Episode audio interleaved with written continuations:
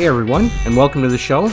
I'm Mike, And I'm Marty. and this is Two Guys, a League, and some guests. Let's get it started.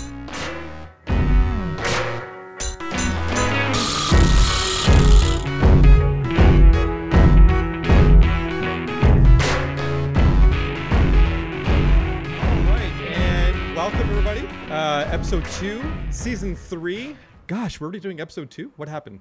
The weeks just fly by around here. Just going around there. yeah. Um, now this one's a little bit of a different. This is a prediction episode. So while we're not technically going around the boards, we're absolutely going around the boards. What are you talking about?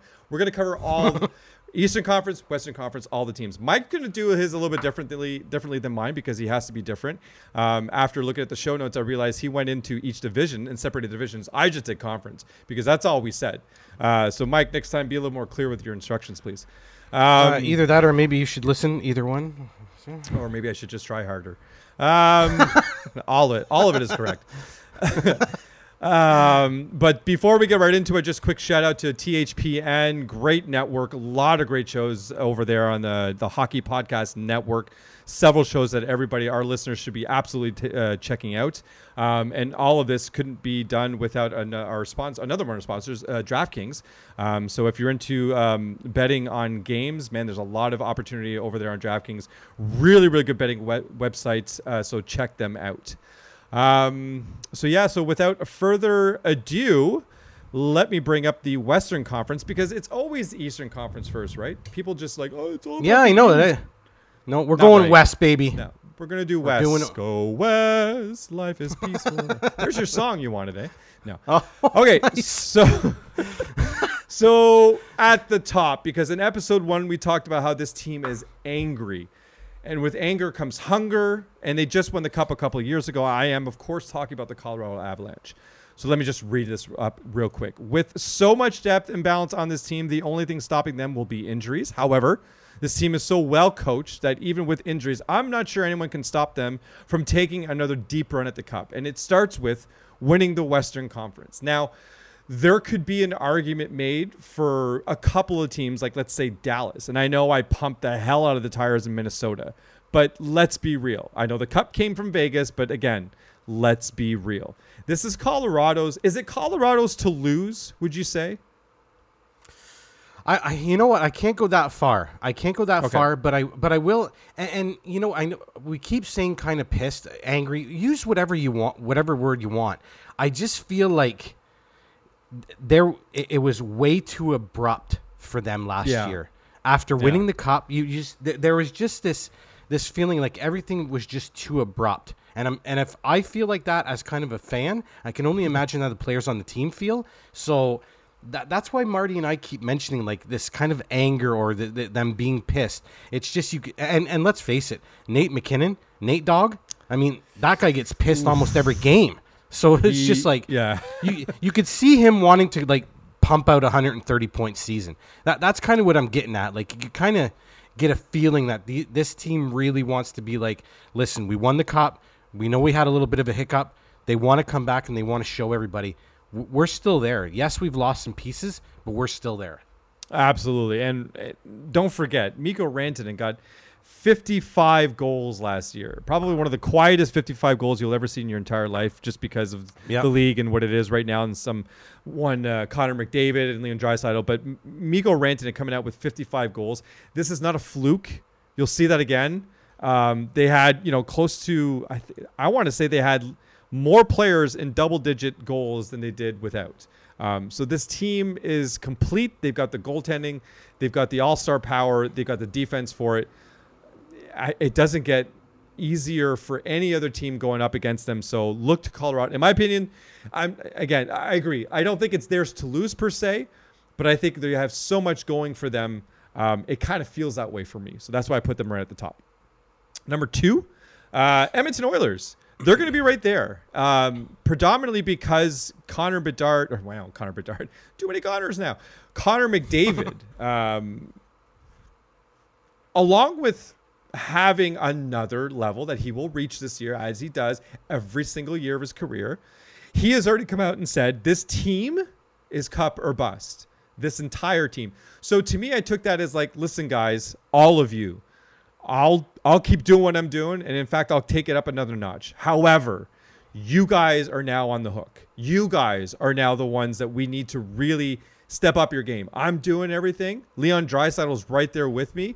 Your Zach Hymans, your Ryan Nugent Hopkins. Show me he's a big one. Show me that that what last year wasn't a fluke. That your career year wasn't a fluke. I'm not saying put up another 100 point season, but I'm saying don't take a mag, a, guy, a gigantic step back like you've done in years in the past, where you come out with a 70 point year and then you follow it up with a 50 where you lose 20 points. You could lose 20 points from 100, still land in 80, and that's okay. We're all going to sort of forgive you, but don't lose that goal production.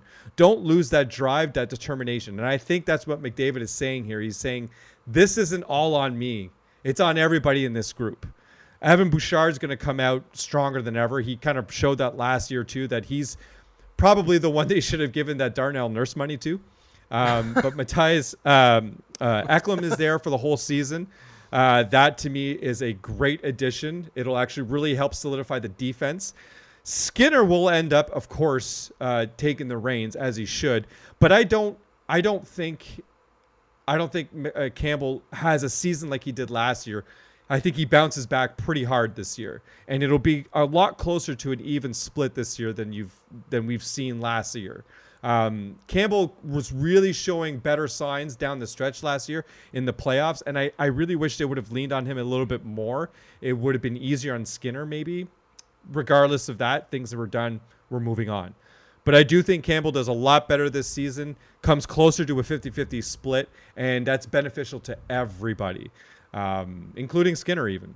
Maybe not for fantasy player or fantasy teams, but it is it is a good thing for this team, and I do see them coming out on top. Or sorry, not on top, in second place. Um, yeah. Anything you want to add there? No, no, I'm good. I'm just I'm just rifling. Okay. I, am letting you rifle off here, my man. Perfect. no problem. So Dallas is number three. Uh, this is a good team. Actually, this is a great team. The young core, Robertson, Hintz, uh, Johnston, and even a few others, along with veteran leadership, oozing from every pore. Top tier goaltending, which is honestly a rare commodity in the NHL. Uh, key additions of Matt Duchene. I don't see how this team isn't feared honestly every single night. Uh, they could easily upset Colorado and Edmonton, but I'm placing them there only because I don't see Benn, Seguin and company kind of repeating what they did last year. Benn overachieved last year. Um, I'm not gonna say he overachieved, but he's shown last year that he still has a lot left in the tank. I think he kind of regresses back a little bit, but it, it's not going to come at, at the cost of the team winning games. I think overall, this team does enough to win all of the games they need to win. Where did they land last year? Did they land? Dallas landed in fourth and I'm placing them in third. So they're technically going to climb, which makes sense. This team is a team on the upward swing. So I'm just not ready to have them supplant Colorado or even in this case, Edmonton for this year. Something can be said for next year, but I'm talking about this year. So I think Edmonton or Dallas lands in the right place, which is third spot overall, because they've got a lot of. Listen, third place is not a terrible spot to be in. They got tons of talent. All those players are going to start doing better. Miro Heiskanen is going to keep doing his thing. Um, I honestly, this is one of my favorite teams in the league. Um, so third is not an insult, um, no matter how you might look at it. Um, Minnesota jumping up into fourth place. Last year they were in sixth. This is this. If you listen to our first episode, this isn't really a surprise. I've got a lot of respect for this team, um, specifically in nets in their tandem of Gustavsson and um, Marc Andre Fleury. And I'm not saying Marc Andre Fleury because I think he's going to magically regain some some strokes here. He's going to do something to uh, Gustavsson's game that you just can't get pretty much anywhere else in the league right now the kind of stuff that Marc Andre Fleury is going to bring to his game, he's going to be responsible for saving them games, but he's not going to be playing them. You know what I mean? Like that's mm-hmm. what's going to happen to this team. And then when you look at this team, they weren't like this is not a bad team, even if Gustavsson doesn't turn out the way I said they would, uh, or the way I'm predicting that they will. Because you're still looking at uh, uh, Kaprizov, who's finished with 70 75 points in 67 games. He, was, he had injuries last year. I'm sure you know that. Uh, Zuccarello, still not a bad player. Matt Boldy, uh, Marcus Johansson, he's a good filler. Ryan Hartman, I think, underperformed. Again, didn't he had injuries, played 59 games, but I think there's a lot more to be said about his game. Uh, I think he's another sleeper pick, a good sleeper pick for deep rounds kind of thing. So you've got a well balanced team on a team that plays very good defense and has a goaltender who's just about to take the, the NHL by storm. So I think that's a great recipe for yeah for coming in fourth in a really tough division, um, but even tougher conference. I, I, I don't like necessarily saying one conference is tougher than the other. Um, I do think the Eastern's a little bit more tough, but all that being said, these players or these teams are very good teams that I've mentioned already. Hard to jump ahead uh, beyond them, but you know, there's nothing wrong with where I place them right now.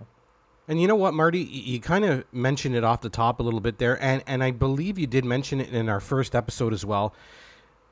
The Minnesota Wild are going to have two goaltending coaches. They're going to have their actual goaltending coach, and then they're going to have Marc Andre Fleury. Because if you think for one minute that this guy is not going to mentor Gustavsson, you have another thing coming. Why do you Gustavsson Gustavsson could not be in a better spot right now in, in where he's at in his development and to have a guy like Marc Andre Fleury.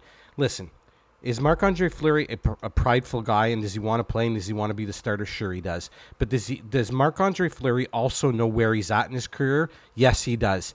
And yeah. he is going to be more, and and I can't emphasize this. He's going to be more than happy to mentor Filip Gustavsson, And I think that started a little bit last year.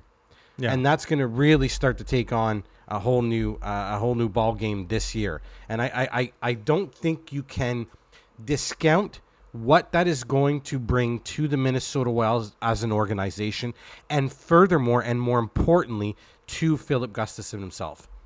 Yeah, it's invaluable, the kind of stuff. And like I said, there's no other tandem in this league that has that kind of potential for the backup goalie to be the perfect mentor yep. to your rookie goalie, to your not rookie, but sorry, your young goalie looking to take over the team as the solidified 1A. Uh, there's nothing stopping Marc Andre Fleury from retiring. He doesn't need to play this year. He has nothing left to prove. In fact, it was it was flirted around in the offseason and even before the, the season ended last year. So why come back? There's only one reason he sees something in Gustavsson that he wants to mentor. He wants to be there. He wants to help. And I think he kind of maybe had a little bit of awakening as a this is what's my this is where I'm going now in my career. This is my next step and this is sort of my my my bridge to my next career. As an opinion outside, you know, I don't know I don't talk to the guys, so who knows. But in my opinion, that's that's kind of the point of all this. Puts him in a good spot too. Number 4, nothing wrong with that. Number 5, Vegas. Look, this is still a really good team. Um, and, and, and they could still defend the cup, landing in the fifth spot. But I do believe there are prime for what is known as the Stanley Cup hangover.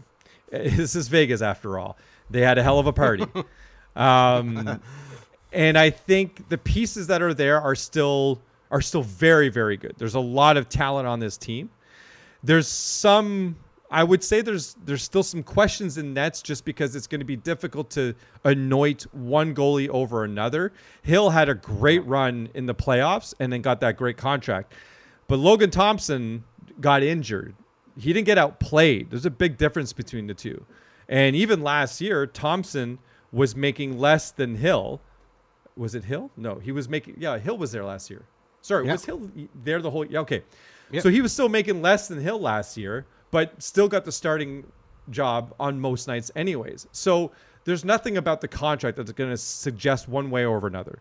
So as far as I'm concerned, there's a question mark there, which you know isn't necessarily bad either. Frig, every team in the league right now is going with one A, one B, um, and that that flip flops um, on a nightly basis. But I think everything, all that kind of stuff, has a toll on you. And I think at the end of the day, this team's going to slip to fifth um, they won the division last year, but they're not going, or the conference, sorry, but they're not going to this year. They're going to slip, slip. They're still in the playoffs. They can still defend. So relax, fans. But I do think there's going to be there's going to be some there's going to be more issues this year than last year. Um, however, that being said, Eichel is the real deal. Uh, if you got him on your team, be proud because he's. I think this year he might go off this year. Um, so I don't. know. That's another little prediction thrown in there just for fun.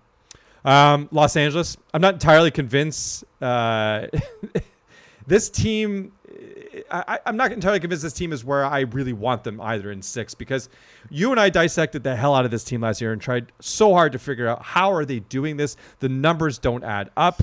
They were letting in more goals than they were scoring. Their goalies didn't have good records at all. Obviously, that makes sense. Um, but pe- everybody was scoring goals. Their plus minus were all over the place. They were inconsistent where they would lose like, you know, five games in a row, but then come back and win eight against teams that they shouldn't be beating and then go around and then lose another three against teams they should just be mopping the floor with. Nothing made sense. And, And we felt I we swear- felt the same way about Seattle. Yeah, yeah, exactly. We, we were wondering But- how they were doing it. but somehow every night they found ways to they never slipped in the playoffs or sorry they never slipped in the standings really they actually stayed exactly where they needed to be the whole time nothing's changed except for the fact they went out and got pierre-luc dubois so they got better this year except in nets.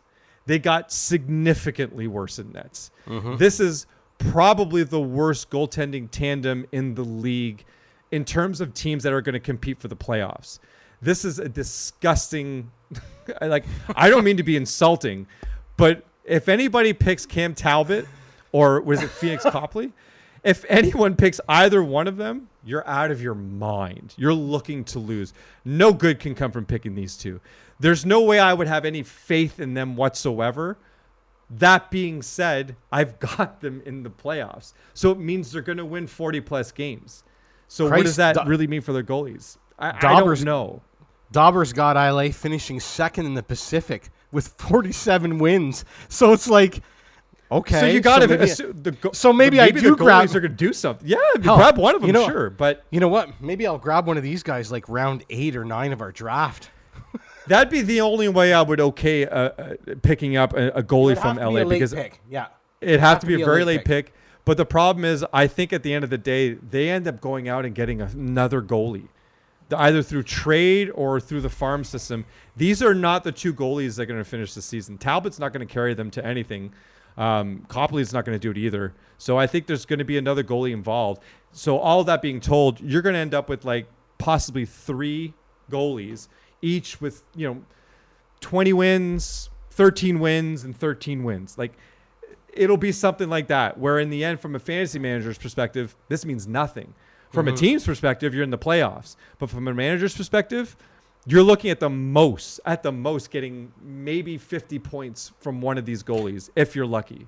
You know what? Just as a little side note here, this has nothing to do with our ranking show, but I'm sitting here thinking as you're talking, and I'm like, geez, wouldn't Hellebuyck look pretty good in a King's uniform? Ooh, whoa. Now the only now there's a couple of things. Number one, do they have the cap space? Number two, is it just kind of a one year deal that they're they're just going to bring him in for a six point one and then not Yeah. re-sign him? But the only problem is that he wants to probably be re-signed. But anyway, just spitballing here. Yeah, for sure. here, I- another another team that could use that type of goalie, and they're in win now mode, kind of just like New Jersey, right? Yeah, exactly. Which is ironic because next up in line is Winnipeg. I do have them here. Am I at seven here? Is that what this is? One, two, three, four, five, I believe Yep. you're at seven. So, I, with all of my tire pumping that I did in episode one, um, they're going to move up one spot. to me, this team has the best chance at being the Cinderella team. My prediction, or possibly my hope, is that Helly decides to stick around as he realizes this team is actually better than last year's team. Again, from eighth, to seventh means they're better. The addition of Vilardi and Iafallo makes them better, but perhaps the subtraction of PLD, even though he was their best player most of the time, might be what propels this team forward even more. Combine that with the subtractions or addition of whatever happens with Scheifele, I would expect some pieces coming into the mix. Let's say Helly does walk, stay to New Jersey, return of Vanecek would actually be a great move, but whatever. Not that he's, you know, not that necessarily Vanecek is better than Helly. I'm just saying that whoever they get in nets, they're going to win some games. They're going to be a good goalie. If management can do this right, and all indications says management knows what they're doing and they're, they've done it right, a return on Scheifele to me spells instant win. So I don't see them doing anything wrong. This team looks really good as it is, and the next few moves that I do suspect will come in will only solidify that even more. Next up, Seattle. So they're not really going to surprise anyone this year. So it means they're going to fall a little bit in the standings. But it doesn't mean they don't deserve it. They deserve to be where they were last year. They're a consistent team. They're young. They have a lot of talent. They're very well coached. I do believe Shane Wright does something this year. They'll try a little bit harder to plug him in, and I think it'll work. Overall, this team looks to stay in the playoffs as far as I'm concerned. I do think Grubauer plays a little bit better this year, too. Another potential sleeper late round pick that you can grab and get yourself some W's because this team is going to get some W's.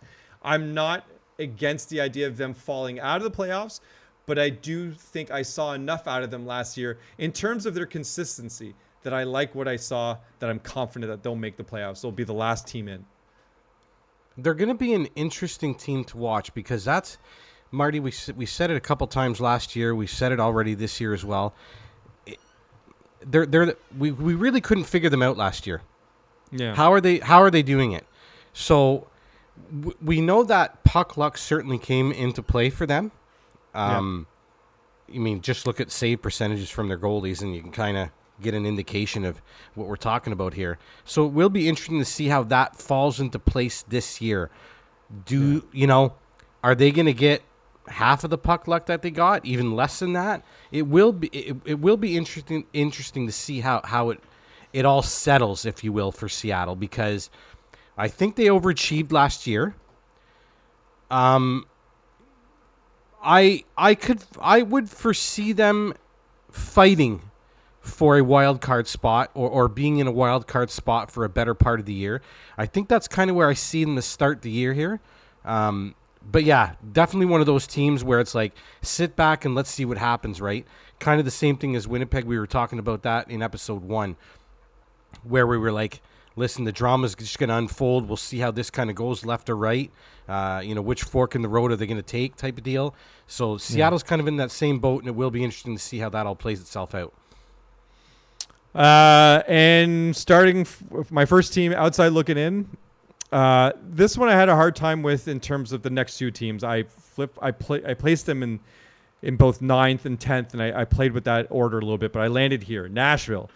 So the first of the outside looking in, uh, it's a team struggling with consistency other than the Nets. Yes, the addition of O'Reilly will help with exactly that, but like we saw in Toronto, it's just not enough. Uh, plus, I fully expect him to get hurt at some point. So what happens then? Who replaces that on the ice? And there's really no one that we know of that can actually replace that on the ice. Uh, the loss of Duchene, to me, personally, I see that as a mistake. Uh, he fit in well there. I understand that Trotz kind of wants to change things up a little bit um, and go maybe a little bit more offensive, but that's that's Duchene's bag. That's kind of what he brings to the to the table every single time. If you're talking about potentially surrounding players with more offensive minded players, Duchene is kind of perfect for that. Um, he has proven himself to be um, very valuable offensively, if not as much inconsistent. Um, so I can get the frustration why you might want him, why, might want to show him the door. Um, but to me, I don't know. I think he liked it there. I think he fit in well there. And with the new style of play that they want to introduce there, I think it kind of lends very well for a player like Matt Duchene, who can actually really help this some of these younger players that Trotz wants to bring in and kind of usher into the new era of Nashville. Um, and I'm looking specifically at one Luke Evangelista, who I think is going to take a big step this year. Um, I think he's going to be given more production. He only played, I think it was 24 games. Let me just look at it real quick. 24 games, yeah, 15 points, seven goals. Uh, and basically, anywhere he's gone, I think he played for the London Knights, uh, he has scored a ton of goals. He's a very productive player. I see him being the kind of perfect fit with a Matt Duchene. But, anyways, can't say that anymore. He's not there. So, moving right along. Um, Vancouver is the other team. I think there's the potential for Vancouver to make the playoffs if it weren't for them getting in their own way. I just feel like there's going to be something in that locker room or from management that's going to stop them from progressing any further than what they did last year. I saw flashes of stuff last year, and there's believe I believe there's hope in there. Um, I think giving Hughes the C is a good move. Uh, it, I think it kind of inch, there's a lot of rumors about him going with his brothers to New Jersey, right? So kind of squash that, give him the C, and it's not just for that though. He deserved it. He's a very good player. But El- Elias Pettersson coming out and saying, I'm not interested in talking about contracts until after the season. That to me is still telling of what that locker room probably still feels like, still telling what that management probably still feels like. And that's why I put them below Nashville in the end, was because I think in the end, New Jersey's or um, Vancouver is their own worst enemy. They're going to find a way to screw it up for themselves, and that's going to keep them outside looking in. And then what does that mean in their offseason? Um, do they lose Elias Pettersson? Do they lose a couple of the players? Um, does Miller ask for a trade to a contender? Stuff like that. So I think it gets a little bit uglier. I do. Th- my hope, I do believe, but it's a hope uh, that um, Kuzmenko continues. He really proved himself last year to be uh, worth the price of admission. 39 goals, by the way, that's what he scored. Um, going to be a drop off, but I, I, I do think the talent is there, and I do think it's real. But it's just not going to be enough. Thatcher Demko would have to stand on his head most nights, and he took a massive step back last year that I just don't see it happening. I think he does better, but I just don't think there's enough in Vancouver to really propel them into the uh, into the playoffs this year. Sorry, Joel. Uh, no, and, and and I think you know when it comes to the point of a Vancouver fan, you're not in the really you know the, the best mindset right now because Pettersson hasn't signed any kind of an extension, and he he certainly has made it clear that he wants to wait, and he, he wants, you know, he's it, he's always made it sound like he wants to see what the team's going to be all about. Um, you know, which means he's never really had a whole lot of faith in it. Well, here's the thing for me. My, my initial reaction about the Vancouver Canucks would be to blow this up. Okay, like you know, getting Yeah. rid of guys like Boeser, uh, J.T. Miller, Demko. Um, you know, and, and unfortunately, unfortunately, I think the last piece to go would probably have to be your Quinn Hughes. But because he's so young and he's something that you can build around, I, I don't know where they would go with that. But I, I I'm just not. I, I feel like Vancouver's in that mushy middle, where it's Yes. just like they're they're not getting gr- great draft picks. They're not at the top of the league. They're right in the middle. So, y- y- again, Cole Caulfield was picked at 15th overall. It's not that you can't get talent at the in the middle of the first round Yeah. But you certainly have a better chance if it's like five six or four or seven eight Yeah. rather than like 17 18 type of deal Yeah. so that's kind of my feeling in regards to vancouver again it's another team that is not completely devoid of talent but kind of once you get that f- through that first line first pairing of defense and that starting goalie Yeah. things ta- start to you know the levels start to fall off. off pretty quick Pretty so fast, yeah. You know, again, Vancouver, you've got some good pieces over there over there right now, and and they can play some exciting hockey. Where are we a year and a half from now? That's that's my question. Because if Pettersson's not around, yikes! I mean, what are you trying to do? Are you yeah. trying to build around Miller and Boeser? I'm not. Like I, I, I, I'm making moves and I'm and I'm getting high end draft picks. Like so, we'll see how it all plays out. But you know what, Marty, carry on. Um, Calgary, and I feel I'm being generous here. um, this team is in a rebuild, I guess. Like, and I'm saying it like this because, look, Craig Conroy came in and and everybody loves it. I get it. And then what does he do? Let's go get Iginla. All right, that's good. That is good neither of them really have a track record. Conroy has been groomed for this, so this is everybody's expectation. That's fine. That's fine. I am not sold on this being a hockey move so much as this is a PR move. Now, Conroy and Iginla may prove me wrong, and I hope they do. Both of them were, they're they're both stand up guys. They both know hockey very, very well. Uh, they both carry themselves with great respect and honor for the game, for the, for the franchise, all that kind of stuff. So I don't see how it doesn't have potential for success. It, of course, does. But listen, this team with what happened last year, um, how everything came about, how everybody discovered that the players were, or sorry, the players felt like they were not to the extreme of a Babcock, but to the extreme of a Darryl Sutter team. Abused in a sense. And and I expressed that last year, even talking about what I saw and I really didn't like in regards to Pelletier. Um, and I know a couple of stories came out where it was explained one way or another. I don't give a shit. I don't care at all. The way that came about was really like this team felt they weren't supported. So if the team doesn't feel they're supported, what are they playing for? Everybody plays for a cup. I get that. But the wind gets taken out of your sail pretty fast when the guy who's at the helm is essentially making jokes about you starting your career. Um, is kind of playing it up at like it doesn't matter and shit like that.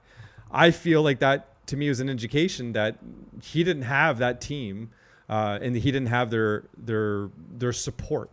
So when they when Conroy then turned around and hired the assistant coach, to me that was the nail in the coffin. Um, this tells me this team's not necessarily going in the right direction. I don't think they know what direction they want to go into. They've got pieces, but they're not complete. Um, and I'm not I'm not giving them anything more than where I put them. And the only reason I put them where they're at, as far as I'm concerned, they're at the bottom. The next teams, the only other teams involved are all teams that are rebuilding, broken, or both. So Calgary, enjoy where you're at because it's gonna be a while before you get the playoffs. Well, I, Uh, I, I don't. right. Oh, sorry. Go ahead. Oh, no, I was just gonna say I don't know if it's me and a little bit of a loving with Calgary. I actually see them making the playoffs this year. Um, I, remember what you said last year. dude, would you just? Just you're playing with fire again, man. Oh, I, get it, flames. I, I am I am playing with fire. I am. Um, I don't know. I just listen. He- Here here's where it's at for me. You still have Markstrom in net, and if it doesn't work out, you got Vladar, and if it doesn't work out, you got Wolf. So I think you're set in nets. The defense, that's a pretty serviceable defense, no matter which way you slice it or dice it, which way you look at it. Here's the caveat of it all for me. You signed Jonathan Huberdeau to an eight-year contract, and it was like 84 million bucks. Okay, until he's traded, these guys are going for it. Like mm-hmm. these guys are pushing. I mean, Yep. if they weren't, Elias Lindholm would be with another team and be in another uniform right now at training camp. So he, he's going to come in back into the fold. And and look, I, I'm I'm not trying to say Marty that they shouldn't be retooling, okay? But I'm when you start looking at some of the pieces they have, I'm like, okay, you, you, you just signed him last year. You signed Huberdeau last year, like, okay, Oh yeah. don't get don't get me wrong. It's not like you can't trade him a year out, but after the, the contract. But I mean, this is what you've been building. I mean, you went out and you signed Weegar too. So Yeah. to me, th- there's things, and and I agree. I will say this: I agree with you. I don't like the the, the, the choice of coach. I thought they should have brought in their minor league head coach, Mitch Love, and I believe he went to the. Uh, I think he might have gone to the Washington organization, but I'm not sure. Um, either way, he didn't get the promotion. So, you know what? It is what it is. But I do think that they're. I do think that this team is a playoff team. What they do once they get there, I'm not going to go that far this year. I'm not saying anything about cup or anything else. What I'm saying is, I think they're a playoff team, and that's that. I think you're about to get burned twice. Uh, maybe. Proclaim them to go to the finals last year. Now you proclaim them to make the playoffs. You're getting burnt, my man. I'm, I'm doing it. Go Calgary. Yeah. Um, so listen, we're at the bottom of the bottom here. Uh, I'm just going to say the order: St. Louis, Anaheim, Arizona, Chicago, and San Jose. And I'm going to touch a little bit on each one. St. Louis, mostly. The rest of them, I think you can probably fill in the blanks. I feel for St. Louis. Um, I really do. Binnington was not supposed to be like this, but this does not get better this year. I don't care who you think you are. Binnington showed last year that not only is he not going to get any better, but it's going to get to him mentally, and it did. He acted out last year in so many different ways that very bizarre. Um, he might end up in the player substance abuse because, quite frankly, there's probably a lot of pressure on him to earn the contract that he's that he's what two years into now, and so many people are saying that he doesn't deserve it. I I wouldn't listen. It's not okay. You shouldn't turn to a substance to mask your pain, but I just wouldn't be surprised by it um, because the way he behaved last year was so what appears to be out of character for him. Um, it's one thing to go out and party, but to behave the way he did on the ice, um, and for them, uh, even the GM to call him out at that, uh, it was either the GM or the coach. Actually, I think it was the coach that called him out on his behavior and basically just told him, "You just need to stop pucks, stop worrying about everything else, and just play hockey." It's stuff like that. Um, so players like Kyrou, Thomas, Buchnevich, uh, world class players, great guys. Uh, Krug never panned out. These are still good players. This is just a really bad team, uh, and they're in a bad spot um, specifically because of what's going on in nets. And I don't think there's any way out from underneath it, not without eating up a massive uh, portion of that contract, which might be the worst thing to do. Um, maybe you can somehow get through to Binnington and you can turn his ship around for you. But that's a big if. And personally, I don't see it happening. So sorry, St. Louis. It's, it's going to be a rough couple of years, but you do have some great pieces there uh, to go and enjoy. Um, but it won't, it won't, it won't be in playoffs. It'll be in the regular season. Sorry. And one thing I will say about St. Louis is I do have to give it to um, GM Doug Armstrong. He did this a couple of years ago. Um, as a matter of fact, I believe he did it the year that they won the Stanley Cup. I think he might have sold off a couple of pieces earlier on in the year. I want to say January ish. Um, and he didn't see his team doing all that well, and he kind of got rid of a couple of pieces. E- either way, there's been a year where he sold off some pieces, got some assets back. A, too many times in the NHL, a GM holds what he has and doesn't get assets back. Armstrong's been great that way, and he did it again last year. He started trading off some pieces. He got some first rounders. Um, a lot of people thought he was going to take those first rounders and turn it into a player. He kept those picks. Um, and yes, they may be in what's called a re- retool at the very least. But I do like what he's doing in regards to not having to go hit bottom for four or five years and then make your way back up. I think there's maybe one or two years here where St. Louis finds themselves stuck in the mud, maybe a little. Some of these draft picks start to pan out for them, and then they kind of make a, another little push back up uh, with some veteran presence around as well. Point being, I like I like what what Doug Armstrong is doing over the past few years, where when he sees his teams kind of either out of it or fading, he will make some moves to get assets. He would rather get assets back for something than let it go for nothing. Yeah, you're right there. They're probably in the best hands to handle the situation, regardless of how bad it is, because it really is. But you're right. Armstrong's got a good track record, and you can rest your laurels on that. Is that the saying? Oh my god, yes, that's a yes. thing to say. All right. um, listen, I, I, this will be quick. Anaheim. This is gonna sound weird, but I actually have a lot of faith in them and I do think they're but but they're moving at a pace that's that reminds me of New Jersey, but not New Jersey, but reminds me of what New Jersey not is anymore, but used to be. But then New Jersey just took off, so it's maybe a really bad comparison. Anaheim is close; they can get even closer if some of these kids just do a little bit more. And what happened in the draft with them, I think it's a positive. I think they've got all the right pieces. You know, stick to the plan keep going forward. They're exciting hockey, even though they're losing. It's exciting hockey, and I think this is gonna this is gonna bode well for them. I think that it's gonna help picking up other pieces as they go along on this journey, and I think they're a lot closer uh, than most people feel they are. Even though I've got them uh, one, two, three, fourth from the bottom, I don't think they're that far off in terms of years. um, it'll still be a couple years, uh, but I do like this team bias there because I went down and picked up Troy Terry. um, Arizona, I mean Schmaltz, Keller, uh, and even uh, Maccelli, very good players. Um, and their goalie, you say the name. Uh, Vejmelka. Ah, thank you. Young, great, looks awesome, but it's the off ice stuff you just can't escape. They're still playing in a college arena. I, I'm sorry, but I've got nothing left for this team. Um, they're they're good. They're just never going to be great because they're never going to have the money to back it up. They're never really going to be able to do anything. They're the laughing stock of professional professional sports to a degree. So, I and this is no disrespect to the fans. I've always liked Arizona. I've always liked uh, the Coyotes. They've always been uh, Wayne Gretzky coached them at one point, and Wayne Gretzky is obviously my favorite player of all time, so I can't hate them entirely. But management has always just kind of found a way to screw it up. So I've, you know, there's just not enough on this on this team right now for me to say, yeah, they're going to make some, they're to take some strides. Are they? I don't think so. Chicago is not going to be in the basement. There you go. That's what Bedard did for you in his first season. and it's more because San Jose is a horrible team. Um, Chicago's going to score some goals. They've Probably got some one pieces. of the best. They, have, they Yeah. at least have some pieces. Absolutely. But they got nothing in nets. They San Jose's got probably- Hertl. San Jose's got yeah. Hertl. That's it.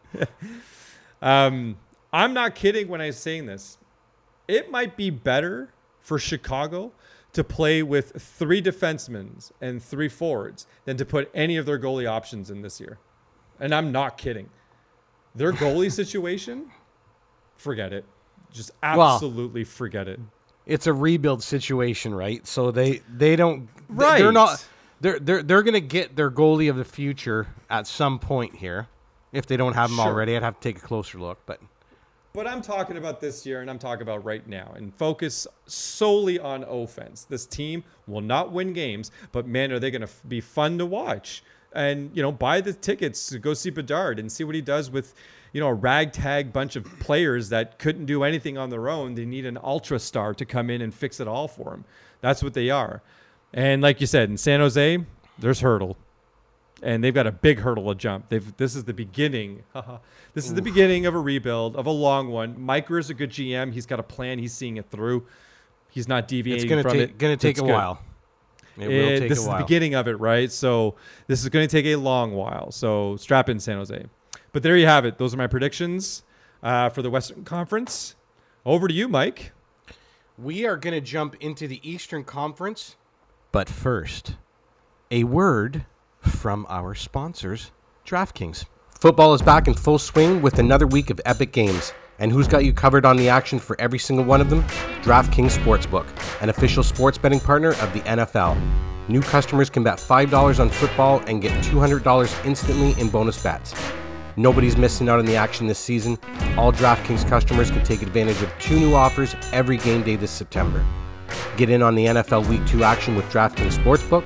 Download the app now and use code THPN to sign up. New customers can bet just $5 and take home 200 instantly in bonus bets.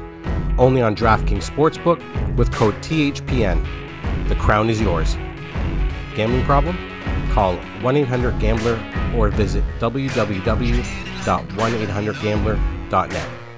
In New York, call 877 8 HOPENY or text HOPENY 467 369. In Connecticut, help is available for problem gambling. Call 888 789 7777 or visit ccpg.org. Please play responsibly. On behalf of Blue Hill Casino and Resort, Kansas. 21 plus, age varies by jurisdiction. Void in Ontario. See sportsbook.draftkings.com slash football terms for eligibility, terms, and responsible gaming resources. Bonus bets expire seven days after issuance. Eligibility and deposit restrictions apply.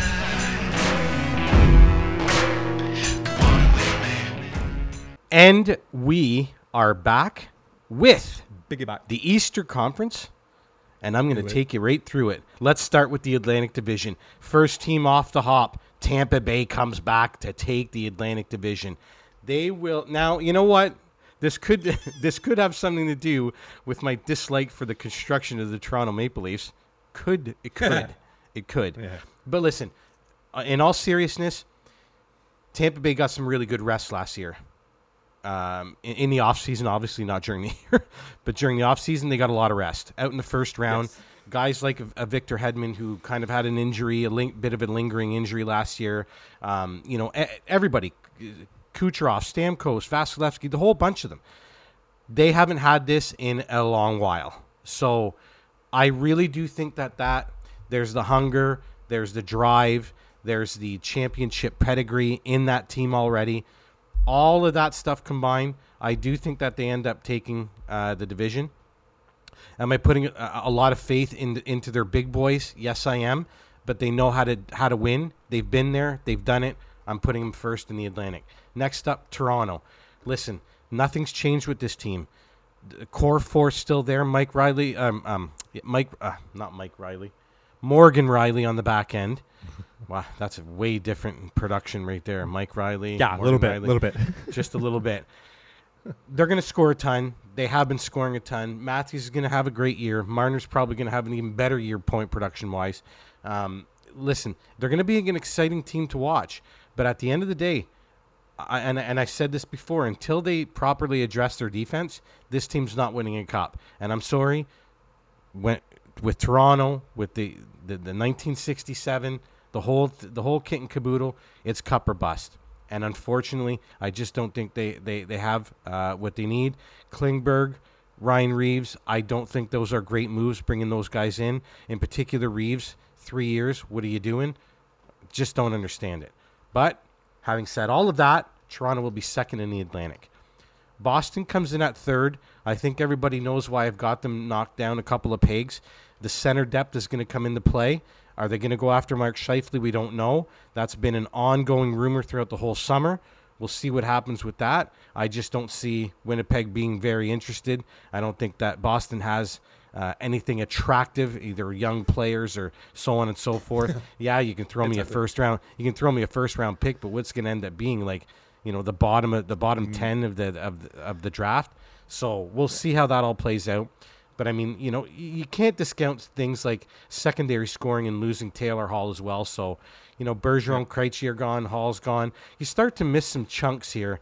Uh, not to say that the team is not going to do well. I've got them third in the division, and they're going to be in the playoffs. It's just they're not going to they're going to be nowhere near as dominating. Where does Marchand fall? We'll see what how all that plays out. I have Florida as fourth in the Atlantic. We got to keep in mind here that they they made a phenomenal run to the Cup last year, but let's not forget they squeaked in on I believe it was the last day of the season, and I believe I it was yeah. at the and I believe it was because Pittsburgh couldn't beat Chicago. So anyway, long story short, they got in, they did their damage, and that's exactly what you want if you're a professional hockey player. Just get me to the dance, and we'll see what happens. Look what Florida did with their opportunity, right?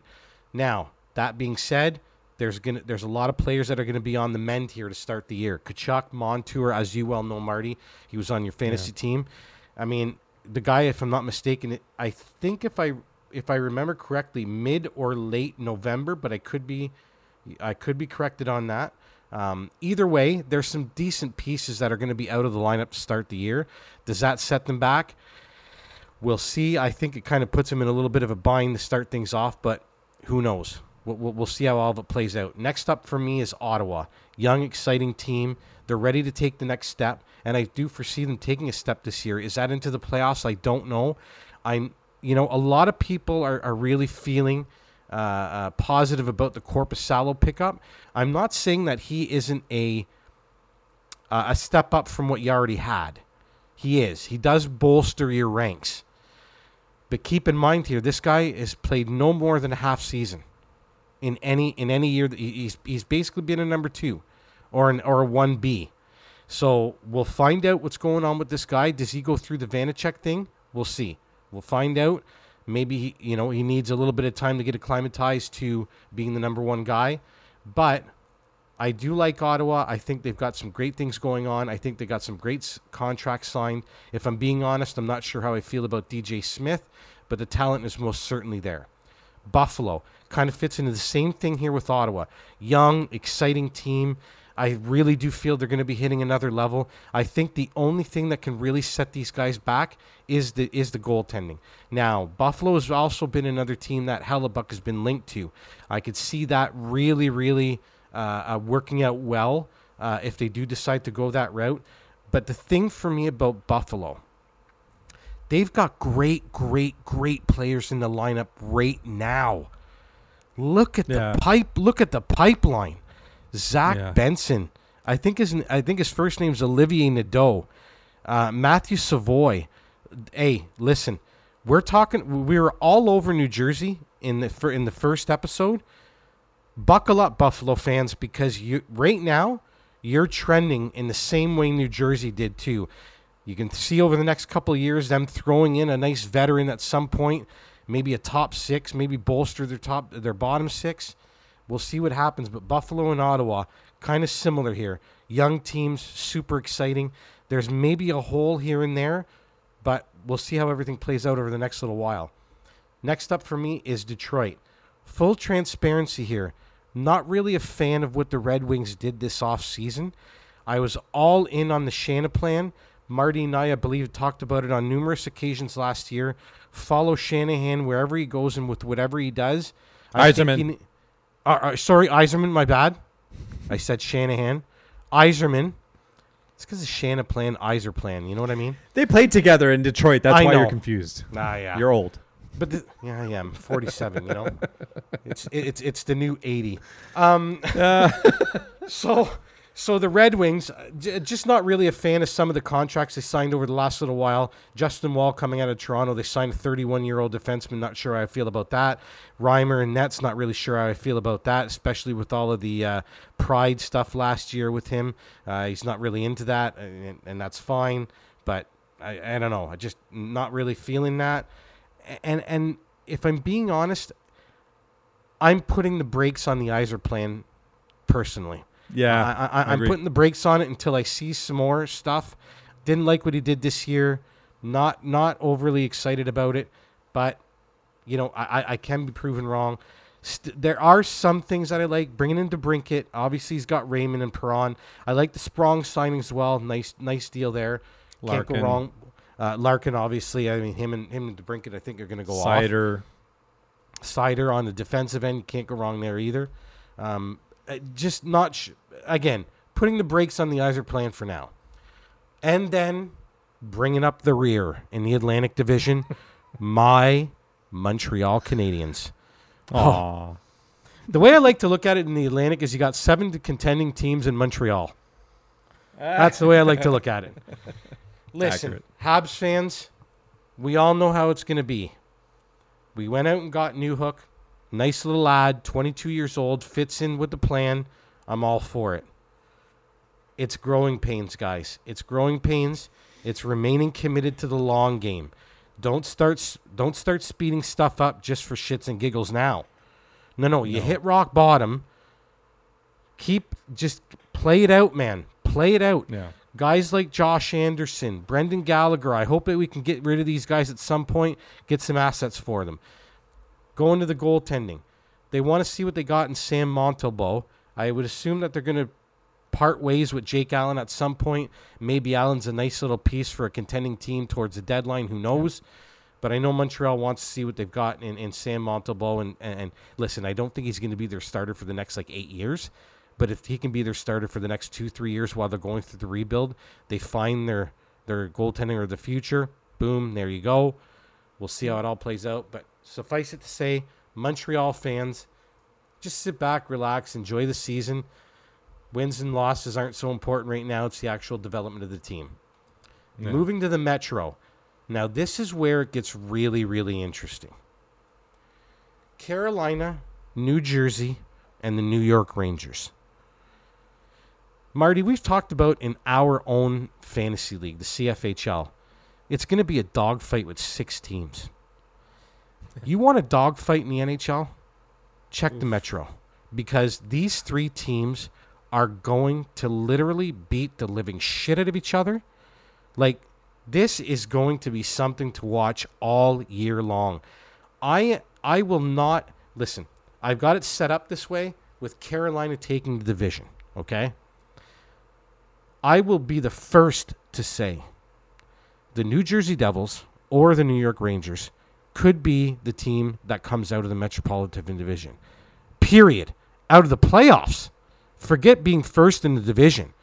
One of these three teams, and, and I would, if Marty, if you tell me in May or June, it's the Rangers that made it out of the Metro, not surprised.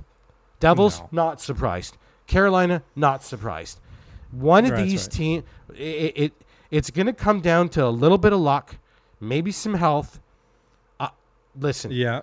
I, I I just it's it's going to be an absolute dogfight between these three teams, and I cannot wait, Marty. I can't wait for it. I just can't. Three of the most exciting teams in the league, New Jersey and Carolina, kind of in particular. I mean, I, I I've got a little bit more invested in Carolina myself with Aho, so a little soft spot for them there. But the Rangers, I've got Shesterkin, so I got a soft spot for them there too. But True. my feelings aside, take your pick, man. I mean, you've got three team, three elite teams. They're just elite in different ways. Carolina's kind of deep. For so so is New Jersey. I mean, the Rangers probably have the goaltend, the edge in goaltending overall. But I mean, it's it, it, you know what, Marty? It's it's how you want. It's whatever angle you want to look at. It- Yeah. it's just it's just Grasping depends on, on what exactly on which way you want to look at. Now, out of the, from those top three, pick who you want. The next one up, so fourth in the in the Metro, I've got Pittsburgh. I know what I said about Pittsburgh earlier. In episode one, I mentioned about Karlsson. How's that going to play out? This, that, the other thing. Listen, we're talking about the regular season. We're talking about rankings. I don't foresee any of the Islanders, the Capitals, the Blue Jackets, or the Flyers popping over Pittsburgh. I just think Pittsburgh's got too much know-how, too much experience, and too much skill. Did did they get what they needed? I don't think so. But do they have what do they have what they need to make the playoffs? I do believe so. In particular when Guentzel gets back. He's going to be a great shot in the arm. The big big big question mark for me is Tristan Jarry. If you can get some above average goaltending out of this guy for the next 5 years, that's going to be a sweet deal. He's only signed at 5.375. So Yeah. he's he's that's your starting goaltender under 5.5. Now go and look at the, the other look up the other starting goaltenders in the league. Then come back and talk to me about Pittsburgh.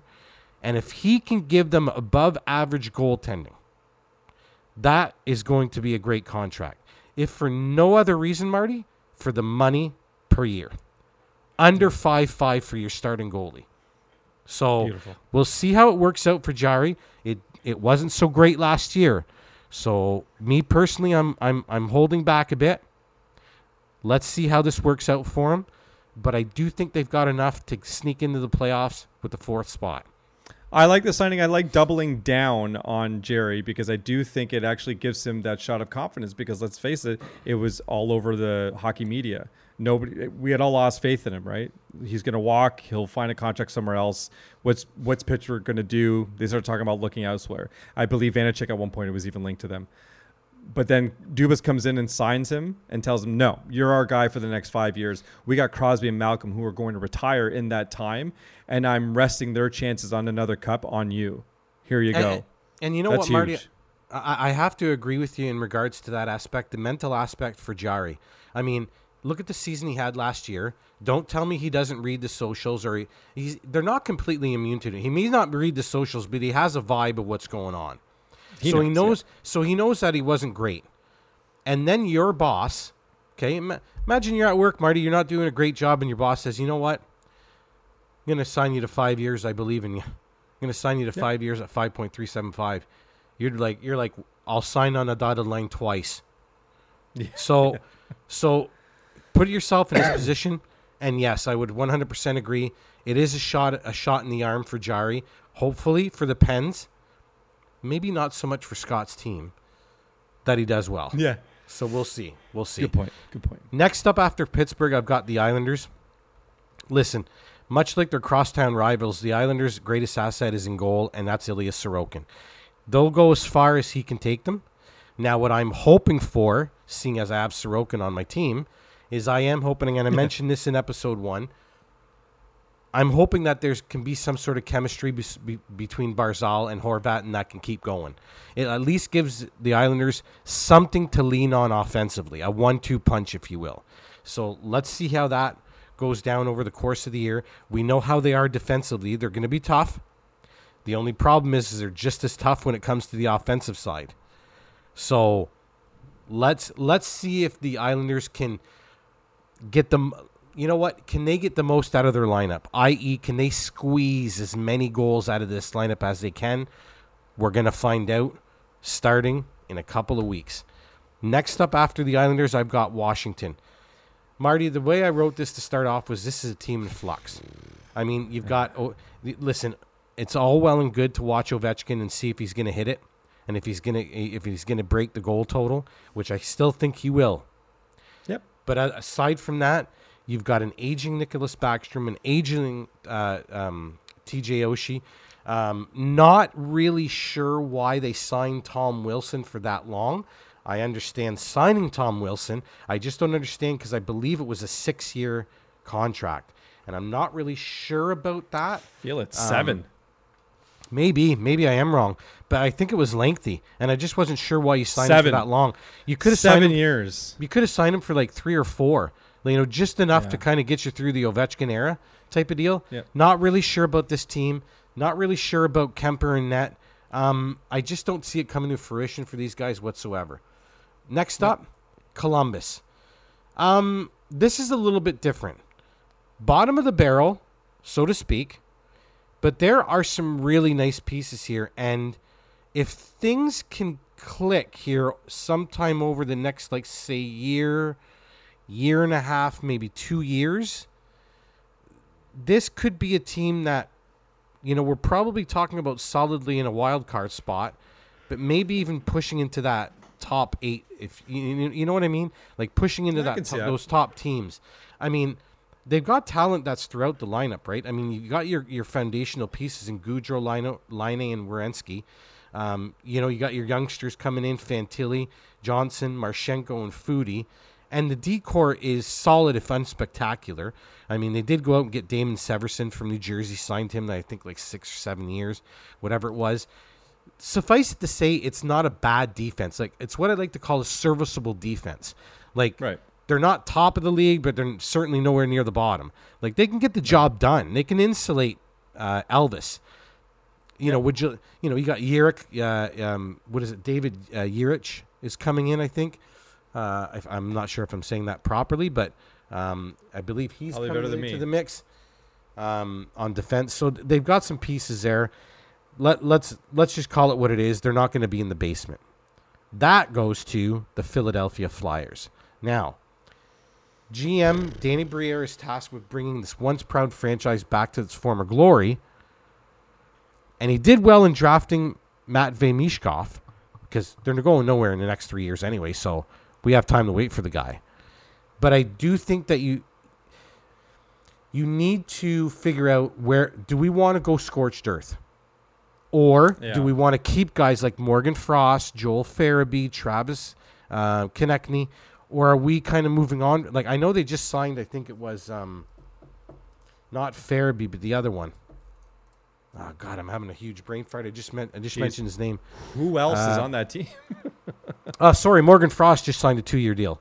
That's the guy. Oh, okay. Uh, Frost just signed two years, so he isn't going anywhere. But uh, in regards to uh, Travis Konecny and Joel Farabee, it's like, listen, just are we going scorched earth, or are we going to kind of keep these young guys and start to do the I'll call it like the Montreal thing, right? Where they've got some pieces, but now they're just going to start bringing in the youngsters as well with them. So we'll see how that goes. But I mean, Philly's going to have a pretty rough year here. Um, you know, Carter Hart, any Carter Hart owners out there, could be a little bit of a rough one, but anyway, we'll, we'll, we'll see. We'll see it. Yeah, we'll see how it all works out for Philadelphia. But there you have it. There is my Hold Atlantic on. and Metro and Metro rankings. I know you.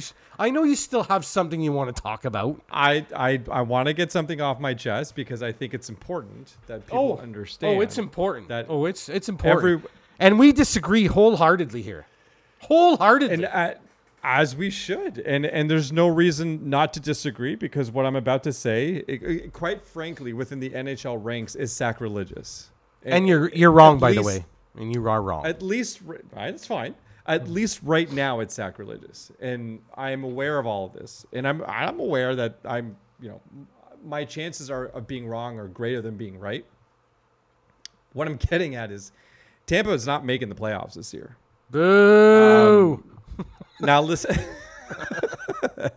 Let me just, I'll quickly go over this. It won't take very long. Vasilevskiy said of last year he struggled with a big workload. He said, My mistake was that I didn't really pay attention to my recovery.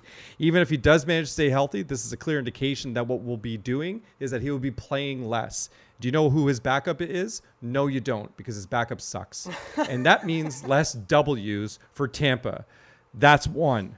Two, Vasilevskiy's goals against average of 265, 915 save percentage during the regular season were his worst since 15 16. Each of the last three seasons, the Lightning have fallen further down the standings. Granted, in 1920 and 21 and 2021, yeah, they won the cup. They still fell both years though. And last year, they extended in the they sorry, they exited in the first round against Toronto in another year where they fell. They've gone from second in 1920 to sixth this past year. It may not be so much because there won't be good. It's just possible that they won't be good enough to supplant the other teams that are coming up behind them, i.e., Buffalo as being one of them, who last year sat tied for ninth with 42 wins, only five points behind Tampa Bay. So those are things to be considered, but I'm not done. Tampa lost players like Mike McDonagh and Andre Palat that were paramount in Vasilevskiy's success for years. Yes, we're one year removed from this, but the proof is already there as they dropped from 51 wins to 46 without those two players. And only one uh, they they are one of only two teams to make the playoffs last year to have a losing record on the road. This is not the same Tampa Bay team that we've grown to love. They will be close, but they will be on the outside looking in because the proof is there. It started. It started when they won their last cup and then they started to have to sell off some pieces. And they've continued to do that and their aging veterans are catching up to them. And this is on the backs of me saying that kucherov is going to have a hell of a season. And i do understand that vasilevskiy got the rest that he deserves. But this team is aware of what a prolonged heavy workload does to vasilevskiy and they don't want it. So they're going to adjust and it's going to spell out to more games being lost. That's my point Well, I mean, the only thing I'd have to say in regards to that is, look, I've got them as first in the Atlantic. yeah That may be th- that that may be, you know, that may be a bit much per se. Um, but for me, what it comes down to when you're talking about the Tampa Bay Lightning, I, I, I it, it goes back on their experience, right? Like these guys could have a middling um, regular season, and if they like, if they get into the playoffs, which I think they will quite easily, this is a team that just knows how to do it. Like that, you you can't point to another team that has their know-how or what they've gone through over the last three years, except for last year, obviously. It was three deep cup runs, man. Like yeah you're right so, you know, th- there's still a lot of wear and tear on all their bodies. Um, they But did have a lot rested. of, and and I I just think that that is immeasurable in regards to this lineup. Um, you know, when you start thinking about guys like Eyssimont, Nick Paul, Ta- uh, Tanner Jeannot, you know, these guys on the third line. It's one, it's a great third line. Two, they weren't part of this these runs, these three run deep runs that they had. Um, True. it, it, it, it they just weren't part of it. So there there's your hunger. Um, I, I don't know if I would go so far as saying they're pissed off like a Colorado, but I th- I do think that it left a bad taste in their mouth. Uh, Yeah, the Toronto the Toronto thing. Um, Yeah. And and the other thing, and and don't get me wrong. Listen, when I say what I'm about to say, Toronto won the games. Like you have to score more goals than the other uh, the opposing team, and no matter which way you slice it or dice it, Toronto won the games. Now, what I will say is this: I believe there were three overtime games in that series. I think. Yeah. I think you're right. I don't think Tampa Bay loses many game. They they just wouldn't lose as many of those overtime games as they did. Now again, I I will not take anything away from Toronto. Toronto beat them fair and square. You have to score more goals than your opponent to win the game, and they did that.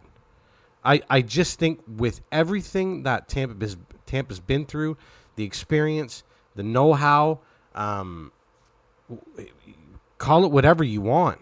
There's so much of it. Add into that some of the newer players who are part of this, call it Lightning core, Right. that that have never been part of that winning. So they want they want a taste of that, and, and that that that can permeate throughout your lineup. You know what I mean? Kucherov's Yes. sitting there. He's got two cups and he's got another deep run to boot. Nick Paul's sitting there saying, "Hey Nikita, like I'm going to show you how determined I am. Like you know, I, I want to be a part of something like that." And I know you guys up top can get that done as long as we get we need to get done here in the bottom six. So I don't know. I just I feel really good where Tampa Bay's at.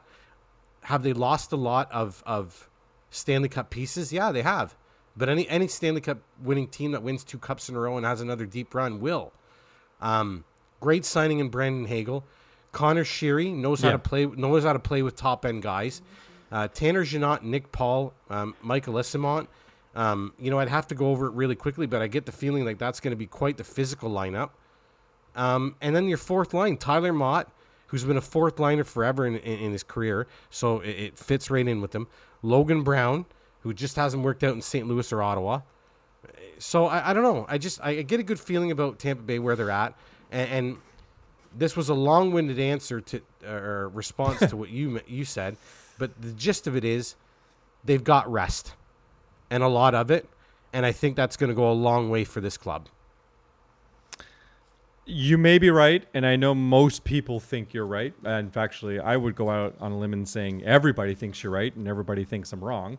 Um, however, I'm gonna lend, I'm gonna end my segment on this by saying, at some point, The you're dive just happens. too old. Yeah. Yep.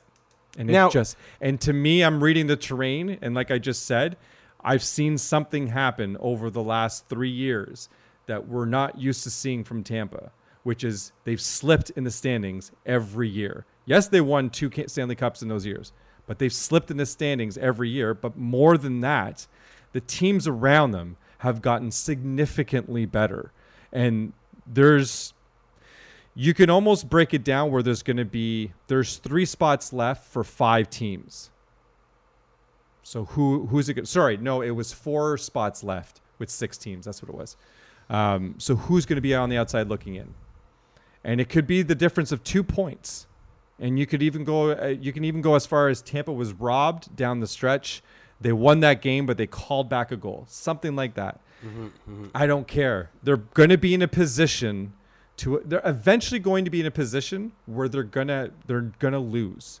And it'll be the end of that era, and it, I, it's sad. Like I, because I love this team. I've loved it since the beginning. This uh, back in the Stevie Y days, where he was just building it, and then you know left right before everything got really, really good for years. One of the one of the teams we were wondering is this going to be one of those dynasty teams, uh, and legitimately so. Every there's a lot of players on this team that are going to go in the Hockey Hall of Fame first ballot, no questions asked. But this is where we're at with their careers too, right? Like, not necessarily. Kucherov is still very serviceable. Vasilevskiy, like these are still top flight players. Yeah. You're talking about a goalie who's in the top five in the world, if not top three. You're talking about a player, but you're talking about wear and tear. Playoffs, like you've said before, are such a burden on the body that if you don't rest it enough, you could be 33 years old, but your body feels like it's 38. You still got years at Like- 38, but it's I- I- got an I- effect. At some point, the decline does have to happen. Uh, I just, I personally think it's a little bit premature myself. But hey, that that's that's, That's the fair. great. That's the great thing about hockey, though. And you know what? The fun thing is, is and and I'm not sure if all you listeners are gonna know who this is, but Marty and I have uh, have been getting a lot of in- information off of this website for a number of years now. Darryl Dobbs has a uh, a website, uh, dobberhockey.com, if you're not familiar. And he actually does have the Lightning missing the playoffs as well. So you are not the only one, my friend. Oh, I didn't even know that. Ah, I feel I feel so vindicated with that now. like, okay, well, shut up. I'm right. Dobson said it. Like, So you're not the only one, my friend. But yes, there feel you. There you have it. That is Mike and Marty's ranking show for this year, 2023, 2024. Boom. Done. Thanks to everyone out there for listening.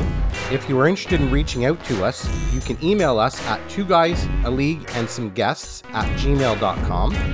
You can find our latest episodes on our website at tugalag.com, or you can follow us on Twitter for all of our info. Our handle is at tugalag. That's the number two, followed by G A L A G. Thanks for listening, and until next time.